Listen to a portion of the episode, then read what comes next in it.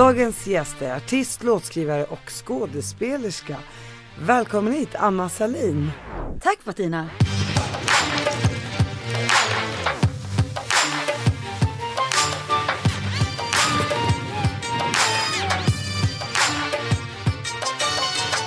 Jag har ingen aning om vad vi ska göra. Men jag antar att vi ska gagga. Vi ska prata på, jag ska lite nyfiket fråga om ditt liv och din uppväxt. Ja, absolut. Eh, Anna, mamma har ju följt dig lite så genom åren lite, ja du har funnits där lite i periferin men Mm. jag vet egentligen inte så mycket om dig. Nej. Och eh, jag har ju en, eh, av ren lathet skulle jag, om jag ska erkänna, Mm. Tar ju inte reda på så mycket Nej. om mina gäster heller. Nej. Eh, jag vet att du nu, för två sekunder sedan, för Mm. att du sa det till mig, var Anna i Alla vi barn i Bullerbyn. Stämmer. Och det är ju en serie av filmer som man har liksom tittat på tusen gånger. Ja, de, Det ganska är ju har det. kult, det är kult. Ja, det får man väl ändå säga. Hiring for your small business? If you're not looking for professionals on LinkedIn, you're looking in the wrong place. That's like looking for your car keys in a fish tank. LinkedIn helps you hire professionals you can't find anywhere else, even those who aren't actively searching for a new job but might be open to the perfect role. In a given month, over 70% of LinkedIn users don't even visit other leading job sites. So start looking in the right place. With LinkedIn, you can hire professionals like a professional. Post your free job on linkedin.com/people slash people today. Burrow's furniture is built for the way you live.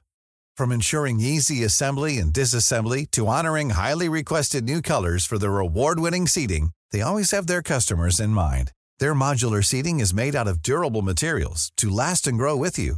And with Burrow, you always get fast, free shipping. Get up to 60% off during Burrow's Memorial Day sale at burrow.com slash ACAST. That's burrow.com slash ACAST. burrow.com slash ACAST. Men innan vi kommer in på ditt eh, skådespelarliv så vill jag gärna att du berättar lite om din uppväxt. Oh my god. Jag föddes, ja, nej men så här, jag kommer från ett, en bruksort i, eh, utanför Söderhamn i Hälsingland som heter Sandane. Eh, 2000 personer. Det är inget sånt där samhälle som är något litet vackert bondesamhälle utan det är ett klassiskt brukssamhälle. Eh, alla jobbade, alla utom mina föräldrar som är musiker jobbade på, på bruket. Eh, så jag är uppvuxen 200 meter från massafabriken. så när vinden låg på så luktade det skit och eh, när den blåste åt andra hållet så, eh, så luktade det bara lite skit. Och eh, ja, mina föräldrar träffades på Kungliga Musikhögskolan och så var det så att eh, mamma blev gravid väldigt tidigt, ja, som 19-åring då, med mig. Och då så blev det så att de istället ville satsa på liksom att bilda familj och sådär. Så hon läste klart sina studier på distans. De är pianister båda två. Och varför Föräldrar. flyttar Mm. man dit upp? Till ett litet brukssamhälle med 2000 invånare? Därför att eh, min pappa är ifrån, eh, ja han är ifrån ett samhälle bara några mil bort. Så att han har en hälsingebakgrund så att säga. Han är från Hälsingland. Och mamma är från Västmanland från början. Men de träffades i Stockholm då. Ja, på det som kallas för Akis. Mm. Kunde de utöva sin musik där? Mm. I folkparkerna då? eller? Nej, utan Nej. de har jobbat som... Finns det folkparker? Ja, det gör det. Det fanns många fler då, men de har jobbat som musik, pianolärare och eh, kyrkomusiker. Och sen så har de ju haft massor med konserter och så vid sidan om. Mina föräldrar här är ganska fint på något sätt och ganska ovanligt idag. Eh, min, min mamma var ett så kallat underbarn, alltså hon kunde mm, satt och spela Mozart som femåring och sådär. Mm, ingen av mina föräldrar har någonsin haft en tanke på karriär. De, det finns inte liksom i deras DNA. Det är inte så man gör på något sätt. Så att eh, det här med att liksom ta sig framåt, det, det fanns liksom aldrig där. Sen tycker jag att det finns många fler saker i ett liv än att så att säga göra karriär. Nu har ju båda de haft karriär inom sina eh, gebit fast inte varit offentliga personer så att säga. Har du Mm. syskon? Jag har sex småsyskon jag. Med samma mamma och pappa? Ja, eh, nej. Familjen Eh, annorlunda? Ja, nej men så här, oh, lite kanske. Men eh, jag har fem helsyskon. ja, ja, fem helsyskon och sen så min mamma gifte om sig så att min mamma har faktiskt fött sju barn helt enkelt. Eh, så att ehm, ja, fem helsyskon och två halvsyskon. Ja, jag brukar inte dela upp det på det där sättet. Hur gammal var mamma när hon fick det senaste barnet? Eh, hon var väl så här Stockholms ålder, typ 41 eller något sånt där. Mm. först så, så, föderskorna- först föderskorna på Östermalm helt enkelt. Så det var, ja. Så hon flyttade, var, var, varför skilde sig dina föräldrar? Uff, ja det, nej, det här är liksom lite explosivt kan man säga. Nej men ehm, det där skilsmässan blev smutsig och eh, har varit mycket komplicerad. Mycket komplicerad och ehm, ja, varför det kan ju inte jag svara på egentligen. Det, det, det kan bara de svara på. Det är väl två skilda versioner kan man säga. Har du Och, eh, lidit utav det? Mm, mycket. Och hur gammal var du när dina föräldrar skilde sig? Eh, jag var 17 så att jag, jag var egentligen ganska stor då. Men det, det var inte att de inte var tillsammans, herregud det kan man ju inte begära. Det, det, det, ehm, det tycker jag att man kan, man kan ha för, skilda föräldrar. Det, jag är ehm, ganska stark så att det är inget som skulle kunna knäcka mig på det sättet med en skilsmässa. Utan det var efter, efterspelen sådär, som var mycket traumatiska. Så ibland mer eller mindre så får man ju bära föräldrarnas bagage. Mm. Och eh, Ja. allting handlar ju också om hur man väljer att hantera det.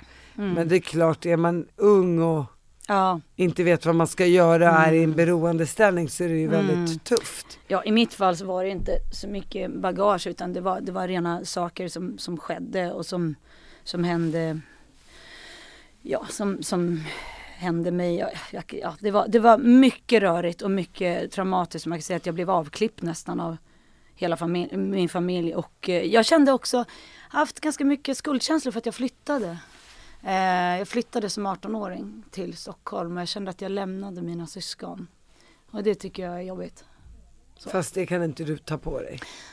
Nej, kanske inte. Men Nej, men jag, och kan- de jag- skulle aldrig tycka det. Men jag, jag tyckte, jag kände en oerhört stor skuld för det. Jo men det handlar ju också om ens egen överlevnad på Mm. något sätt. Ja. Är några av dina syskon artister idag?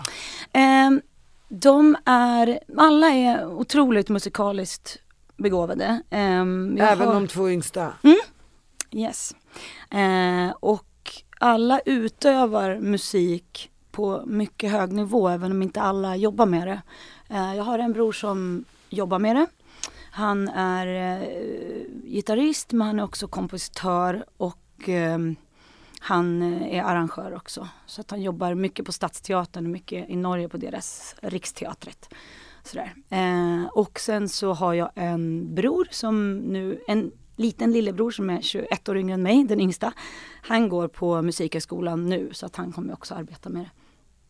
Kul ändå, fantastiskt. Ja det är jättekul. När man pratar jättekul. om gener. Ja faktiskt. Mm. Vad gäller Ja. musik så är generna väldigt starka. Eh, Ja, jag kan inte ha några starka mus musikaliska förebilder. Det har andra gener.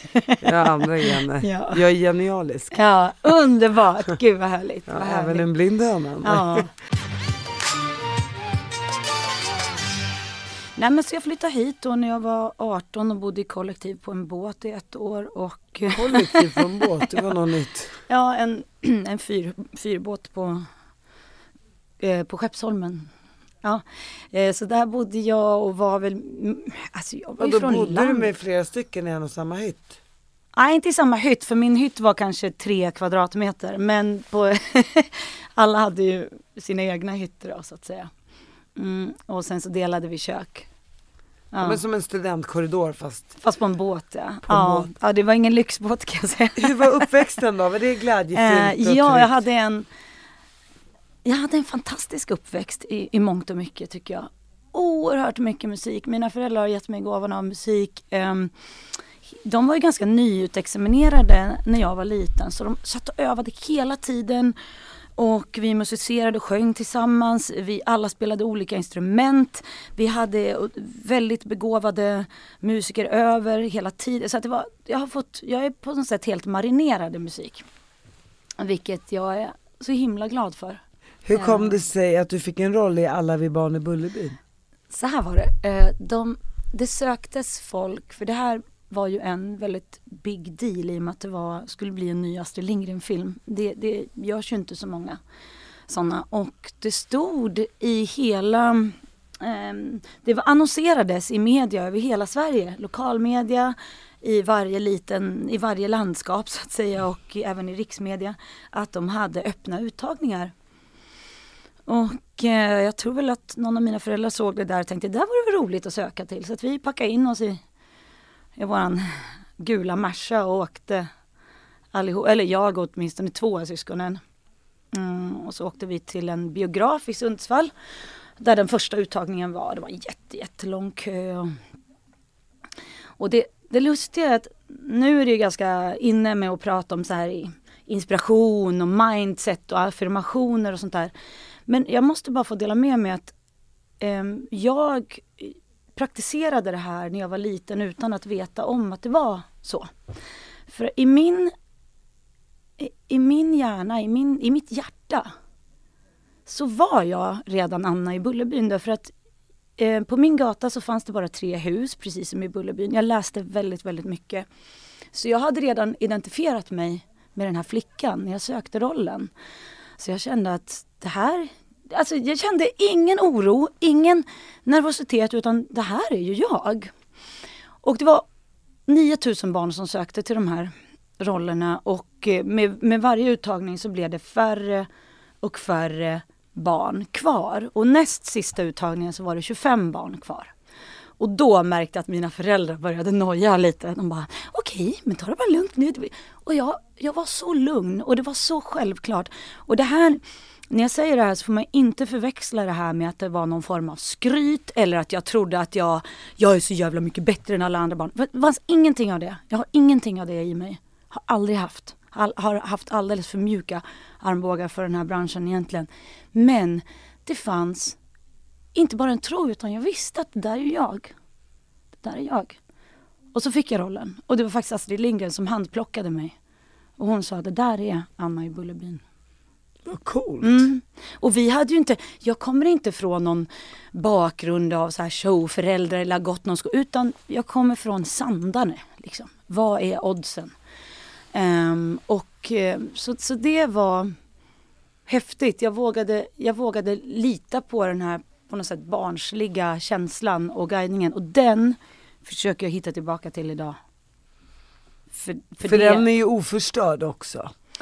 Den, den var oförstörd då, sen så, så längs ja, jag vägen. Jag menar det, att ja. den är oförstörd Helt, Ja, den är, är ren. Den, den har ren. inte att göra med att man inte tycker att någon annan är värd något, utan jag tänkte bara, det, det där är ju jag. Det, det här är vad jag mm. vill. Mm, ja. Och inte bara vill, det har inte med strävan att göra, det här är vad jag är. Och då blev det så. så. Vad, vad säger du om Astrid Lindgren då? Att få mm. träffa henne, alltså det är ju så ja, coolt. det är fantastiskt. Jag, jag eh, hade förstå... önskat att jag hade kunnat träffa henne idag. Ja. För att en otroligt vis person och väldigt rolig. Och jag skulle vilja också nyansera bilden av henne lite grann. Hon är, många ser ju henne som en sån här som sagotant och jag tycker det är ett begrepp som är, det är ju sagt i all väl, välmening, men hon är så mycket mer faktiskt. Hon var politiskt engagerad och hon, och hon liksom fick ju inte sitt break förrän hon var 40 plus. Alltså hon hade ett helt liv innan. Eh, och eh, mycket skarp, otroligt intelligent och jätterolig. Jag hade gärna, gärna träffat henne idag. Åh vad det hade varit kul. Berätta om när du kom dit och hon handplockade dig. Mm. Vad, vad, hade du för repliker? Um, Mm, så här, det var, det var olika, det, det började med eh, egentligen bara att man fick säga sitt namn och eh, hålla upp en skylt och säga ja, jag heter Anna Salin, jag bor i Sandane. Eh, och sen så kollade de först och främst på typecasting. Så här, mm, eh, ser hon ut att, att passa till det här? Är det en person som ens vågar prata inför en kamera? För såklart så är många ditsläpade också av föräldrar. Ehm, och sen så blir det stegvis mer och mer repliker, mer och mer, ja, svårare dialoger och mm, sådär. Så jag kommer faktiskt inte ihåg exakt vad, vilka scener det var. Så. Men. Kommer du ihåg din känsla av första mötet med Astrid Lindgren? Ja, som barn blir man väl kanske inte så himla starstruck. Jag tyckte att det var jättehäftigt. Jag var så superglad för hela, för hela upplevelsen och kände att jag var så på rätt plats. Det var så roligt också att få arbeta, alltså som, som liten att få arbeta tillsammans med vuxna, få bli, få bli tagen på allvar och liksom leka framför kameran. Fast leka på ett sånt sätt som, alltså det, man, jag förstod ju verkligen att det var på allvar och jag ville vara bra men det är också en form av lek liksom. Så det var, ja det var väldigt kul. Ni, ni filmade ju både sommar och vinter. Ja, jag exakt. tänker på den här skomakaren när det Mm. snöar. Och, Ja just det. Han stängde. Stäng dörren! Ja, det var iskallt då faktiskt. Ja, jag vet, det såg man ju. Här var det svinkallt. Så att, hur kunde du bara hoppa av skolan då och Mm. filma? Vad sa, Ja. vad sa dina kompisar? Ja, Hur var det för dig? Det öppnades ju en ny värld från att komma från det Mm. här lilla brukssamhället tänker jag. Mm, ja, det var ju det, det blev en liten dissonans där med att komma tillbaka för att jag just att sticka ut där jag kommer ifrån var ju inte ehm, så jättepopulärt. Så att um, det var ungefär som att när jag kom tillbaka från den här fantastiska upplevelsen så, så, eh, så lärde jag mig ganska snabbt att prata om det här är, är är farligt. Liksom. Att skådespela är farligt för det betyder att då blir man trakasserad. Liksom. Så att jag stängde den dörren tyvärr ganska mycket. Och jag har inte förstått det förrän ganska nyligen när folk frågar men varför, varför, varför skådespelar du inte? Alltså, och jag skulle vilja säga att jag har en talang. Jag har faktiskt vidareutbildat mig också. Men jag har nog inte vågat. Jag har inte fattat varför. Eller länge så sa jag nog till mig själv att nej jag vill inte. Sen när jag började analysera det där efter 35, varför säger jag att jag inte vill? Jag älskar ju det. Tycker det är jätteroligt. Och då kom jag på att wow, min hjärna har gjort en koppling mellan att skådespela, skådespeleri och att eh, det blir negativa konsekvenser. Och eh, så den, den knuten håller jag på att knyta upp nu. Eh, Men vad sjukt. Mm. För jag förstod inte, jag sa i alla år, för att jag kan vara en stolt jävel också. Det, det, är, det är kanske en överlevnadsförmåga. Att jag bara, nej det vill jag inte, sa jag. Men nu när jag tänker, är det verkligen min egen vilja? Eller är det någonting som jag har fått lära mig för att det blev rätt stora konsekvenser med att komma tillbaka. Därför att man ska veta att jag kom in, boom, gjorde den här gigantiska grejen. Sen flyttade jag tillbaka till det lilla brukssamhället. Så att det var som en, att man fick en smak av den här världen och det här yrket, att livet kunde vara något annat. Men sen stängdes den dörren igen. Och eh, ja, så jag flyttade tillbaka, gick i skolan som vanligt och det var inget mer med det. Ehm, Men du menar ändå, när, när, du, när du skådespelat och kommit tillbaka till skolan mm, så har folk negativt inställda till dig att du hade Mm. varit med i, i Astrid Lindgren-filmer fast de Ja. egentligen bara var superavundsjuka Ja. och svartsjuka. precis. Mm. Och, och dina föräldrar kunde inte säga men strunta i det Jo, där. de de- försökte. Men alltså vi flyttade sen. Alltså vi, vi, vi flyttade sen. Och jag vet inte om det har med det att göra eller inte. Kanske. och, hur, Mm. och hur många år bodde du kvar efter att, Nej men det var något år men sen flyttade vi in till själva samhället då, Söderhamn. Och det, ehm, ja men det. blev det bättre där?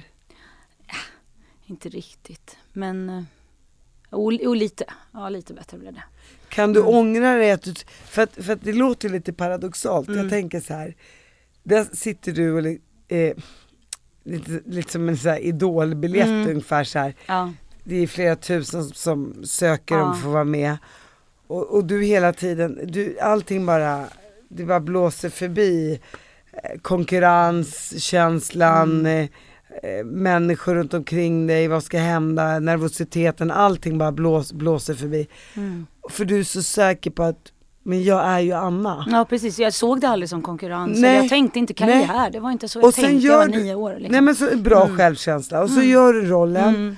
och så är det några kids runt omkring dig som tycker att du är en, inte vet jag, dum i Mm. huvudet för att du har gjort den här rollen och är Ja, avundsjuk. precis. Och då slås ditt liv i spillror. Nej, inte Nu spillror, överdriver men, jag. ja, nej, men det, det, Men det, får ju ändå ja, dig det och blir- agera annorlunda i ditt liv. Absolut, så är det. Och, och ja. det, att, att det- som egentligen borde ha gjort dig så himla nervös, det tar du dig igenom lätt som en plätt. Ja, men vet du, så är det ofta med mig. Och det som egentligen du skulle kunna skita Ja. i, det har förändrat ditt liv. Ja, men det, det jantelagen är, alla är kanske olika. mm, Ja men jantelagen, Inställ- ja, fast- jantelagen stoppade ju inte dig för att spela Anna i Astrid Nej men för jag trodde inte det var farligt. Alltså jag trodde inte att det var någonting som skulle, jag har aldrig någonsin tyckt att jag är bättre än någon annan. Aldrig. Det har aldrig funnits i mig. Men, men sen så, så när jag kom tillbaka då, nej men mycket var det väl kanske att de gick på min lillebrorsa. Och det tyckte jag var hemskt. Det tyckte jag var värre än att de gav sig på mig liksom. Och då, ja, då, det var ingen bra grej. Helt enkelt. Så. Det är bara så tragiskt tycker jag Mm. behöva Men vad, vad jag, alltså jag har ju så himla svårt för, det här var hemskt länge sedan och jag har verkligen kommit vidare. Alltså det är verkligen inga problem idag. Jag vill inte sitta och vara någon crybaby för det är inte, det är inte jag. Alltså jag är, jag är en glad skit. Alltså jag är faktiskt det. Jag är väldigt positivt lagd och jag är perfectly fine med hur jag lever och herregud, jag menar de som, de som retades, de liksom, det var ju små barn, de visste inte bättre. Problemet var väl att det var från föräldrasidan också och sådär. Men, men skitsamma nu, det har ju format mig till den jag är och jag tror också att jag i och med det här har fått mm, en större förståelse för andra människor. Så att det, it's all good, det är inga problem. Eh, du sa så här, ja, det är så typiskt mig, när det är enkelt så, så Mm, Ibland är det så. ja. ja, som, kan du ge något exempel?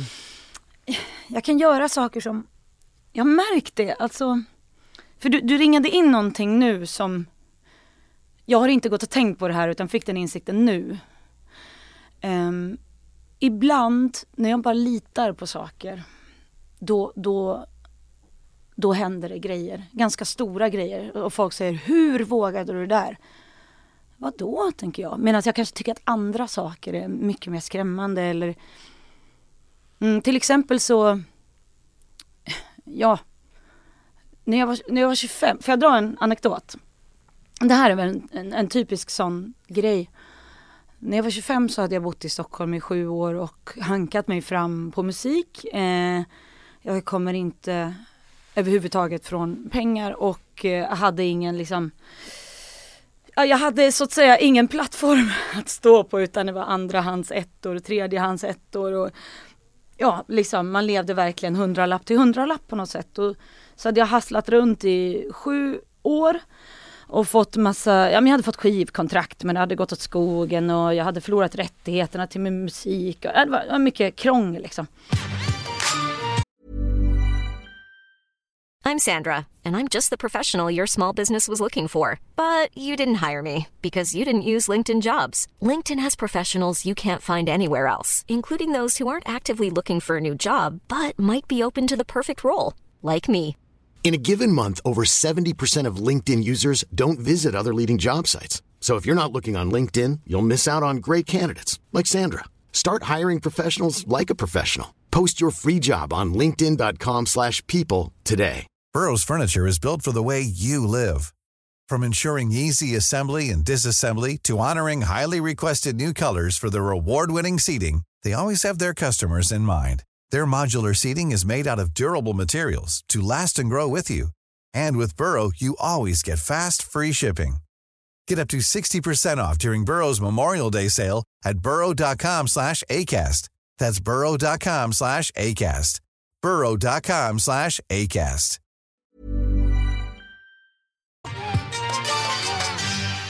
Men så en dag när jag satt i soffan så, Har du flyttat från den här båten nu? ja ja för fan jag har bott på massa ställen innan. Jag har bott i en tredje hand i Högdalen, jag har bott i Blåsut med någon kille jag inte var kär i. Nej men alltså det har varit mycket hit och dit.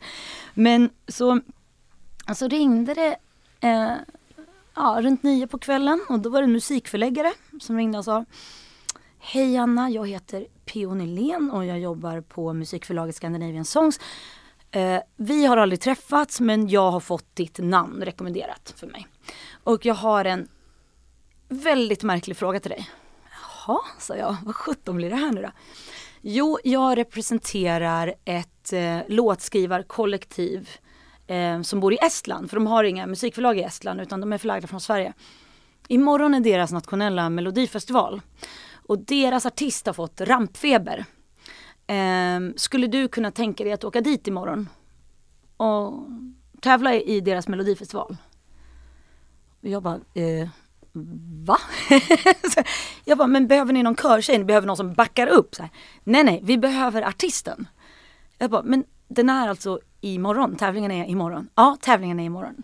Och jag bara, men, men hur, alltså hur, hur då? Jag har ju aldrig varit i Estland och måste det inte vara någon estnisk? De sa, nej men enligt reglerna, om man, om man lusläser reglerna, så finns det ett kryphål. Det är liksom bara låtskrivarna som behöver vara från Estland.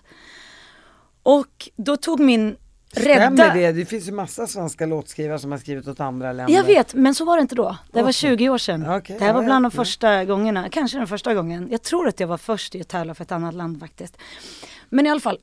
Och jag sa, men okej, Okej, men hur ska jag göra? Eller jag sa, skicka låten. Låt mig föra låten. För först tänkte jag estnisk schlager, hur kul kan det vara? Så jag var inne på att säga nej. Men så hörde jag en röst i mitt huvud bara, nej nej, säg inte nej, du måste, du, du måste bli få höra låten. Så jag sa, men skicka låten då. Låten skickades över, det tog tre timmar, för det här var på modemtiden Batina. Så, här, så där lät det i tre timmar. Sen fick jag halva låten. Jag fick en och en halv minut av låten. Och så lyssnade jag på den genom min dåliga dator. Så bara, ja men den är inte så jäkla dålig. För att vara mello liksom. Så jag sa, men okej jag, jag gör det, vad ska jag göra nu? Eh, han sa att, och, och då, jag ringde tillbaka klockan 12 på natten och sa jag gör det. Då sa han, du måste, du får åka imorgon till, eh, du får åka till Arlanda imorgon. Ta ett flyg eh, klockan sju på morgonen och då åker du direkt till genrep. Eh, och så jag gjorde det. Jag fick lägga ut för biljetten själv. Åkte till Estland, blev upplockad av en person som jag aldrig har träffat. Vi åkte direkt till genrep, då hörde jag hela låten första gången. På och- genrepet? Ja, då hörde jag hela första gången. Och du skulle sjunga på kvällen? Ja. Och så vann jag. Och sen, Men hur lärde du dig texten på fem minuter? det gjorde jag inte. Utan jag bad om att få ha en teleprompter. Det hade de inte i Estland 2002. Så de skrev det på, ehm, de skrev det på eh, kartonger. Vad händer i direktsändning? Han som håller upp den är full. att han, han håller på riktigt den här kartongen upp och ner. Så att jag ser ut som att jag, när jag försöker läsa det här, jag ser ju helt hög ut, du ser jag har ganska stora ögon. Tänk dig mig med så här superfokuserade panikslagna ögon. Så att jag gör det här, det är väl inte det bästa framträdande jag någonsin har gjort. Men det vore ju inte någon bra story om jag inte skulle ha vunnit. Så då vann jag. Plötsligt inser jag att okej, jag visste inte det här för 24 timmar sedan. Nu ska jag representera ett land jag aldrig varit i, i Eurovision Song Contest, inför 250 miljoner människor. Dessutom i Estland, de var värdnationen för Eurovision det året. Oj. Och jag kom trea i Eurovision och det blev den största hitten det året. Helt och det skulle otroligt. ganska många ha sagt så här, hur fan vågade du det där?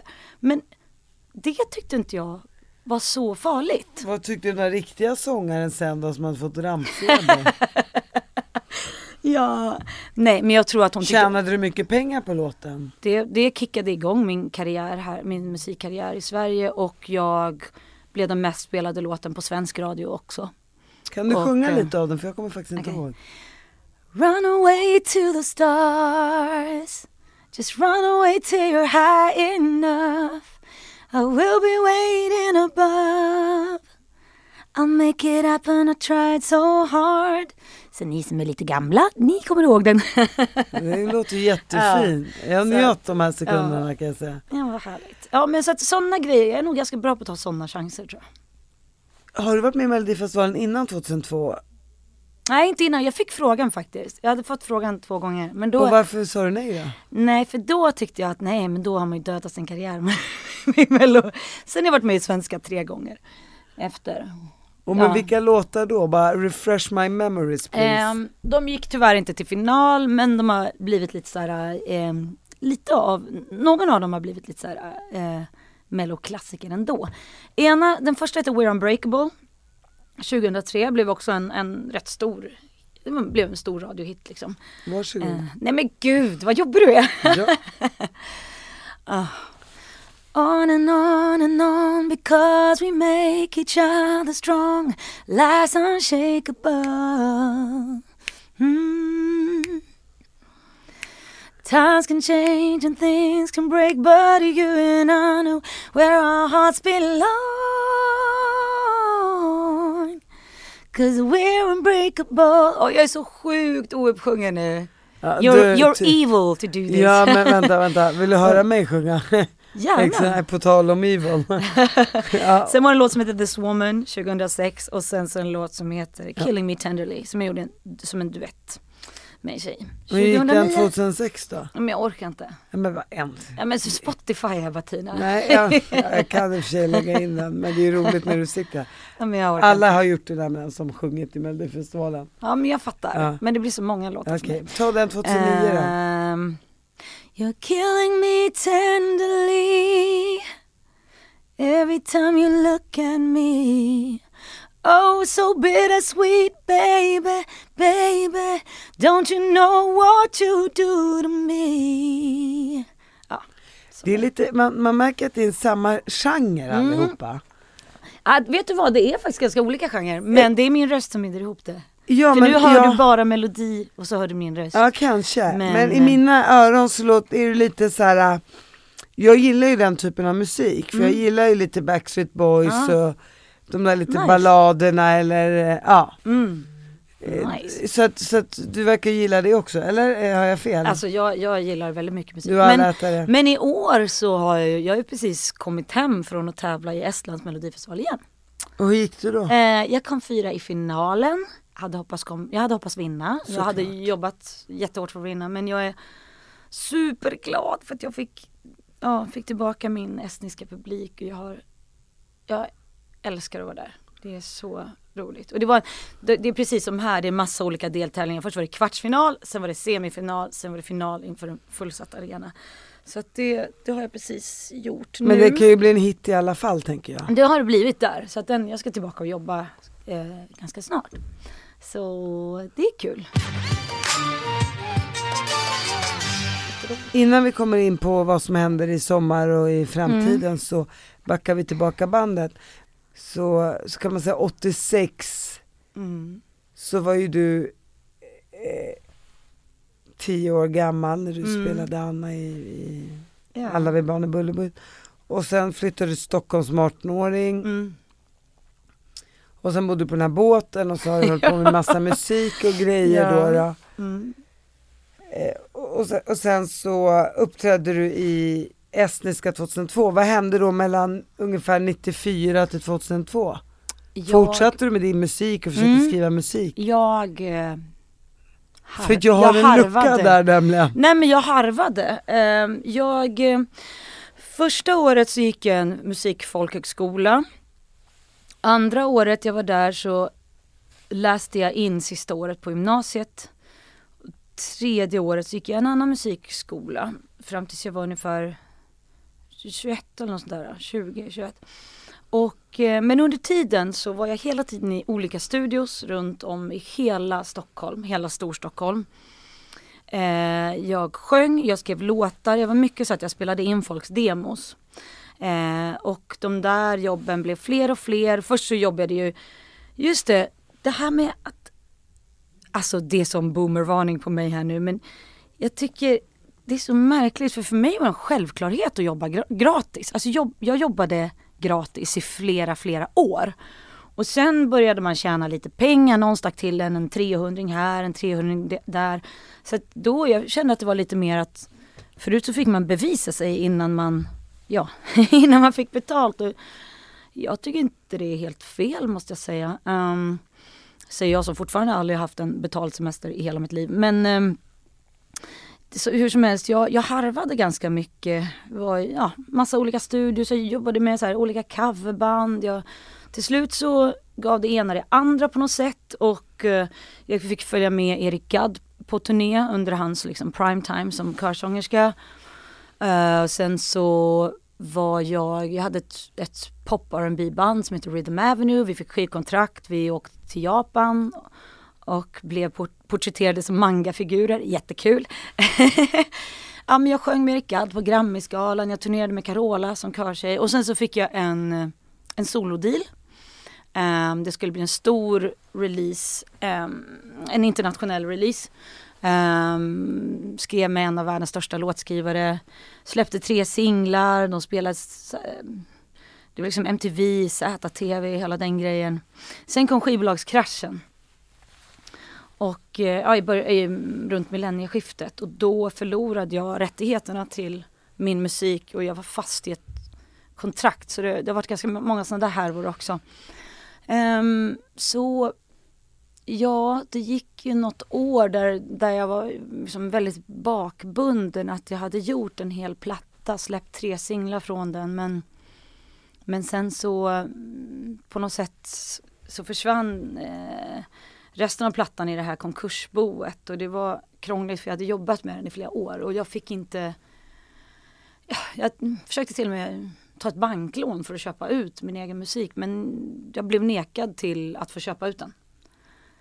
Sen några år senare när, när jag slog igenom med Runaway, när den låg högst på alla listor i Sverige och Europa så, så ringde Bert Karlsson då hade han fått köpa ut min gamla platta för hälften av priset vad jag hade, vad jag hade erbjudit och um, det är bara han som lyckas. Ja och då, då, då hotade han med att om du spelar in ny musik nu då kommer jag släppa din gamla skiva som kommer att då konkurrera ut din nya så att vi måste göra en deal och sådär. Så att ja, det var rätt så mycket härvor också. Vad hände då? Gjorde du en deal med Bert Karlsson? Um, jag sa så här, okej okay, men det, det, fick bli en, alltså jag gillade ju ändå min gamla platta men den var ju ändå flera år och jag kände att jag hade gått vidare. Så då fick vi, alltså det fördröjde processen väldigt mycket och um, vi förlorade lite momentum där med, med min singel som gick så himla bra. Men um,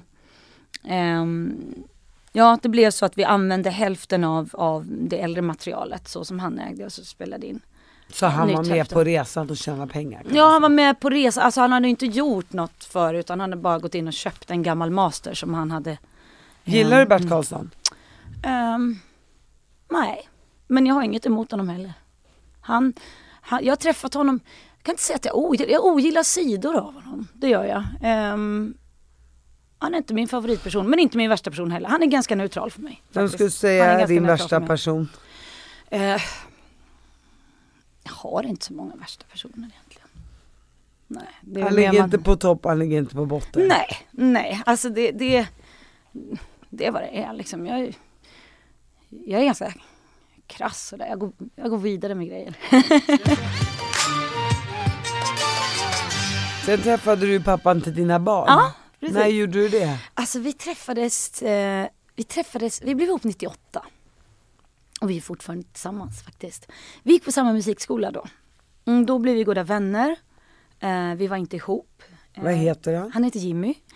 Och eh, han var den coolaste gitarristen såklart på den här musikskolan. Han var ihop med en annan tjej då så det var ingenting där utan vi, vi lärde känna varandra som kompisar. Sen tog det slut med dem och så efter något år blev vi ihop då. Ja vi hade känt varandra ett par år innan vi blev tillsammans. Och eh, så att vi har ju liksom följt med varandra i våran resa som väldigt som unga musiker som bodde i en andrahandsetta eh, till att liksom vara vuxna föräldrar med liksom många år bakom oss nu med liksom kärlek och yrkesliv och allting vad det innebär. Hur gamla är barnen idag? Eh, Lilly blir 16 snart och Orlando blir 11. Och hur har du fått förhållandet att funka? Mm.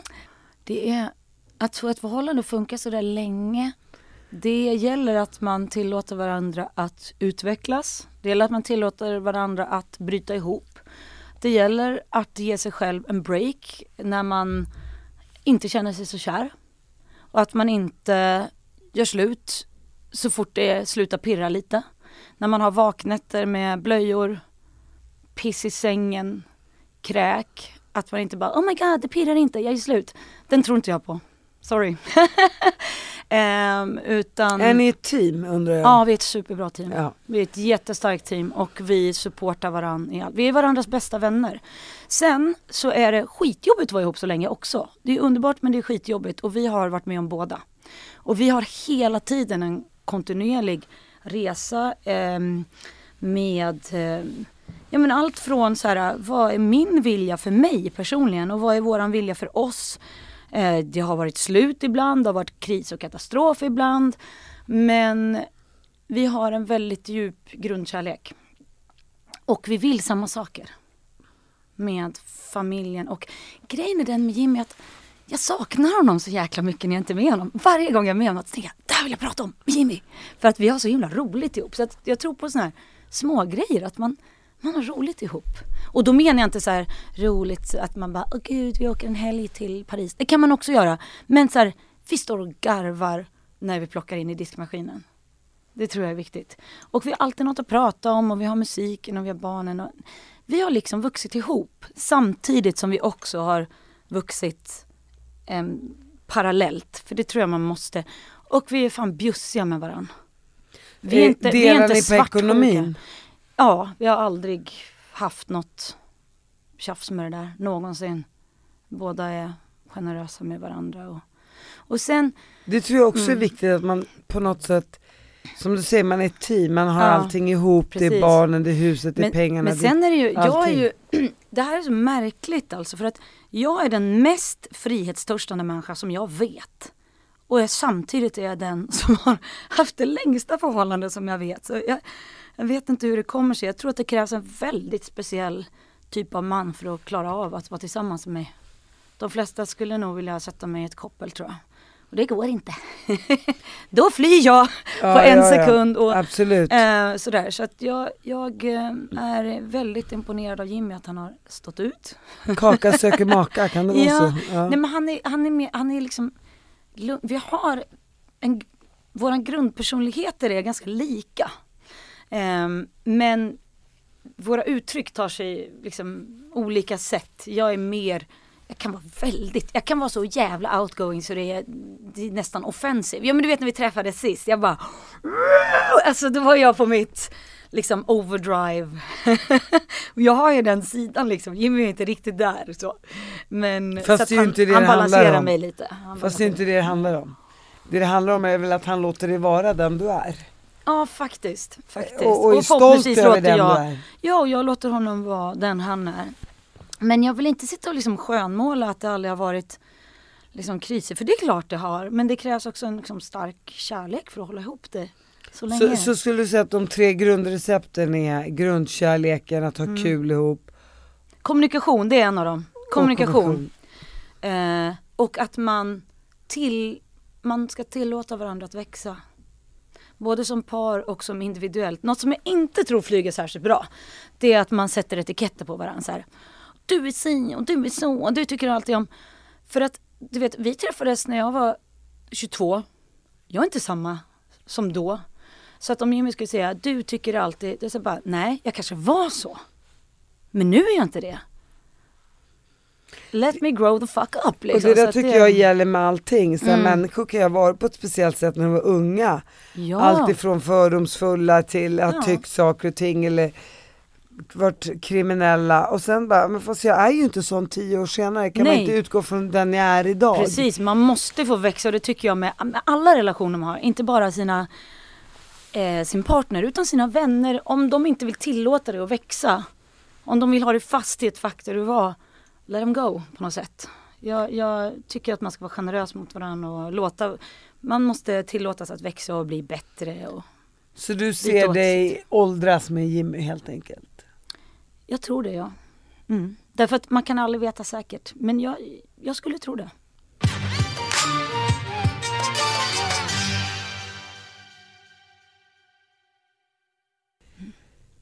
Hur, hur, hur ser framtiden ut nu då? Jag tänker Mm. nu med kriget i Mm. Ryssland och Ukraina, Estland Mm. är ju ett eh, land som ligger väldigt, väldigt nära. Ja, Mycket, ja. mycket närmare än Sverige. absolut. Och, och var ju också en del av gamla forna Sovjetunionen. Mm, precis. Hur, hur är situationen där? Det är naturligtvis annorlunda i Estland än i Sverige och jag följer med så mycket jag kan. Estnisk nyhetsbevakning, det är ju på estniska så det är svårt men jag hör genom vänner och bekanta att de ser oerhört allvarligt på det här. Det gör ju hela Europa men det är skillnad om man har varit ockuperad innan. Eh, de har levt under sovjetisk ockupation.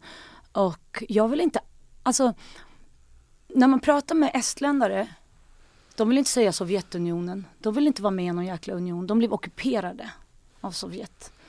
Och väldigt, väldigt många människor dog och de var ett folk som inte var fritt. Så att det är naturligtvis en, en väldigt angeläget för dem att följa det som pågår. De har också en väldigt stark broder och systerkärlek till ukrainarna för de vet vad de går igenom. Ehm, och de är extremt tacksamma just nu för att de är med i NATO. Så är det. Men de är, de, folk har slutit upp, folk har varit, och jag har känt att jag vill också vara med på de här demonstrationerna. Alltså som sker där, för det är lite mer ballsy. Det, man går ut och bara, man protesterar på riktigt. Och eh, jag känner ibland att jag vill vara där nu faktiskt. Så. Och när, när, du frågar om, det här är ju så stora frågor, vi alla blir otroligt påverkade tror jag. Av att ha det här kriget nu som det rapporteras hela tiden. Jag, jag, jag blir väldigt påverkad av det. Jag tycker det är tungt. Och man önskar att man, ibland kan man känna sig så liten, eller hur? När det kommer kriser i världen, man tänker vad fan kan jag göra? Men eh, jag tror att alla kan göra någonting faktiskt.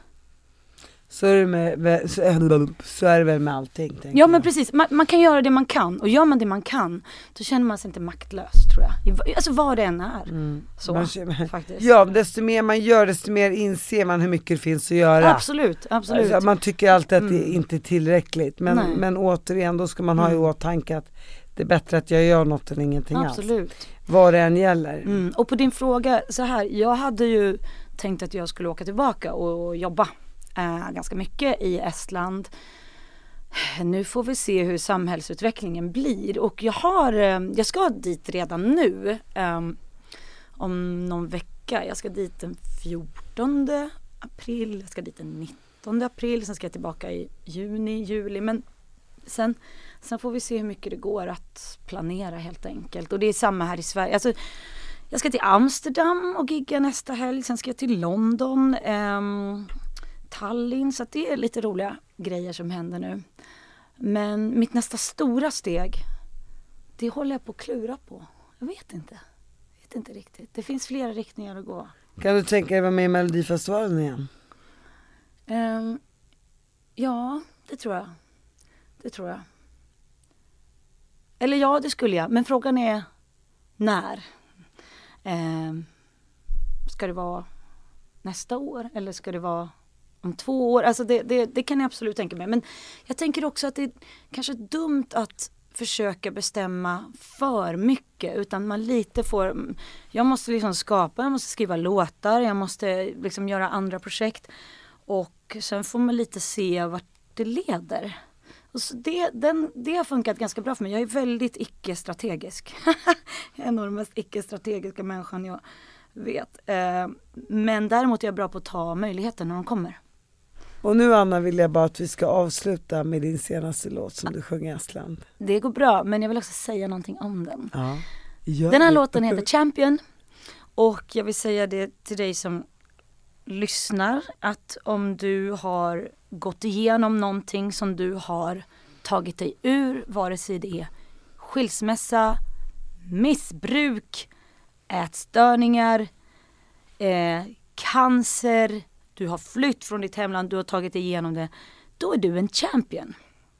Det är det som den här låten handlar om och den finns på Spotify. Om du skulle behöva en pepplåt så är den här till dig.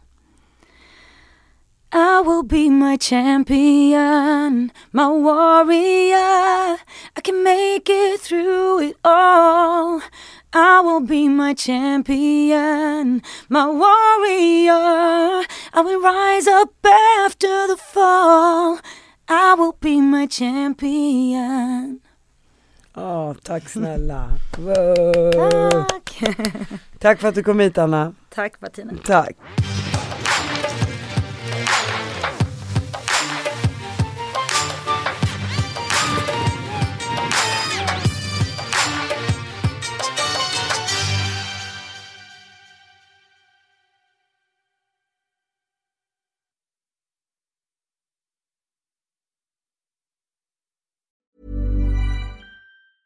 A lot can happen in the next three years. Like a chatbot may be your new best friend.